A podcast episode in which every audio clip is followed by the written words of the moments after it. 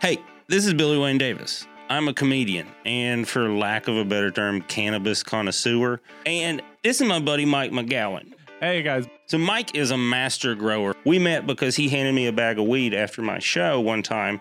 I smoked it. This is the best weed I've ever smoked. And now we have our own podcast. And this podcast is about the people, places, and practices that make up the communities where cannabis is grown.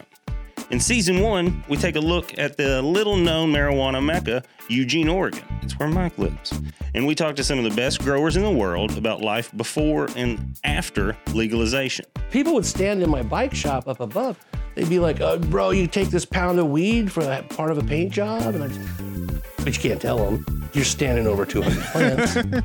I don't fucking need your weed. Join us as we get the real talk on cannabis. If like getting fucked up on cannabis is your goal, then smoking it is one of the dumbest ways you can possibly fucking do it. I didn't think cannabis was a drug till I ate enough of it. including the dark side and tragedies that come with it. I made edibles for somebody who was selling them to his patients. And this patient uh, had my container of edibles in the bathroom with her, and she took a bath and drowned in the bathtub. And the police showed up at his doorstep.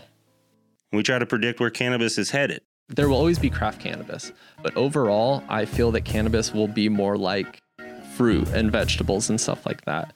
It's going to be mass produced, and there's going to be a few corporations that are doing it. From trimmers to the leading industry experts. That's back in the day, like you know, email fights with Jeff Sessions and shit. Like, like he has my email address. That's the time he came out and he said that people that use weed aren't good people. Like, that's directed at me.